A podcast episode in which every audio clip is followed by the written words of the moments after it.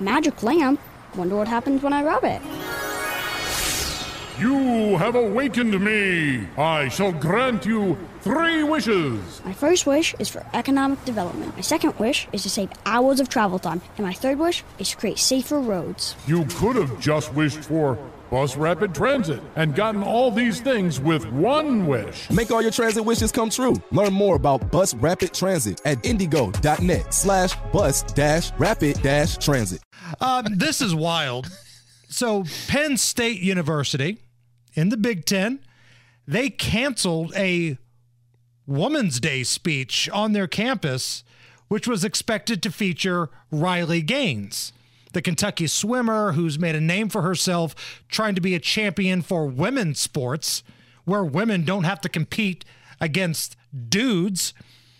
Penn State's president released a video at first saying, hey, on this campus, you know, we believe in the First Amendment, rabble, rabble, rabble. You might not like some of the speakers, but they're welcome at Penn State. I have no doubt that we will once again encounter speakers that many will consider controversial, either because their views are not widely held or because a speaker espouses ideas that are actively hateful. I share the concern of those who believe the messages spread by some individuals are not only offensive, but deeply hurtful. And again, I stand in unity with those who condemn such speakers and their rhetoric. You may ask if so many individuals, including the president of the university, find these speakers so objectionable, why can't we just ban them from our campuses? First, as a public university, Penn State University is bound by the First Amendment because the same laws or regulations used to silence bigots can be used to silence you. I mean, it's actually speaking directly to Riley Gaines. Calling her a bigot. And this is, uh, by the way, this is important too because uh, didn't didn't Riley, didn't Lia Thomas, the the biological man that beat Riley Gaines, go to Penn? Went to Penn, not Penn State. Oh, University of Pennsylvania. Okay, gotcha. Yeah. Gotcha, gotcha. Um, but Riley Gaines somehow became a bigot in this Yeah. for saying women should compete against women, not women with male genitalia and male DNA. And somehow the uh, president of Penn State, did you catch that one statement where it basically she made it sound like the First Amendment was unfortunately something they have to abide by. So there was a an audible sigh, like a groan. But we've got that stupid ass First Amendment, and we're going to have to hear some of these bigots you don't want. So that was the video put out. And then shortly after that, they canceled the speech anyway. So Riley Gaines wait, she was at this event was what? canceled. Why? Okay.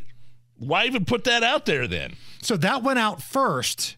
And then when the student body was so triggered that Riley Gaines might come and speak to people that would want to hear her message, they got the university to shut it down. But this is what's great. Riley Gaines has said she's going to show up to Penn State's campus tonight and deliver her speech with a megaphone in the quad. Good. So if anybody would like to hear Riley Gaines' message, she will not be silenced by Penn State University. Can, you want to see real bigoted, hateful, violent rhetoric? You watch some of those protesters that show up at her rally. Right. That's where the hate, hateful rhetoric comes from. from. And it's not even a rally. She's not doing a rally. She's talking Right. about how women have to protect women. That's the genesis of her message. That's all that it is. And that freaks people out. We had Riley Gaines on our show about a month ago, oh, and we asked her about some of these lunatics that show up to protest against her. What's with all the hate and vitriol with this subject coming from the, the not only the trans community, from the left in general? Well, they resort to vitriol and name calling Yes. and violence and all of those things because it's all they have on their side. They can't dissuade from our argument. Uh, because on our argument, on our side, on my side, um, I, I won't put words into y'all's mouth, but on my side, we have truth, we have common sense, we have logic, we have reasoning, we have history, we have um, science, right? And, and notice they only like to say follow the science when it when it fits their narrative. Right, right. Um, and and that's why they resort to the things they do. But you have to realize it's merely name calling. It's nothing that should stick. Look, I get called a white supremacist for fighting for women's sports. It's like what?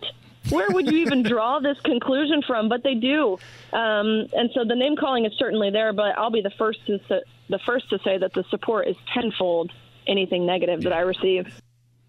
So I hope she shows up to Penn State with a microphone, a megaphone, and delivers her message. She's fearless, man.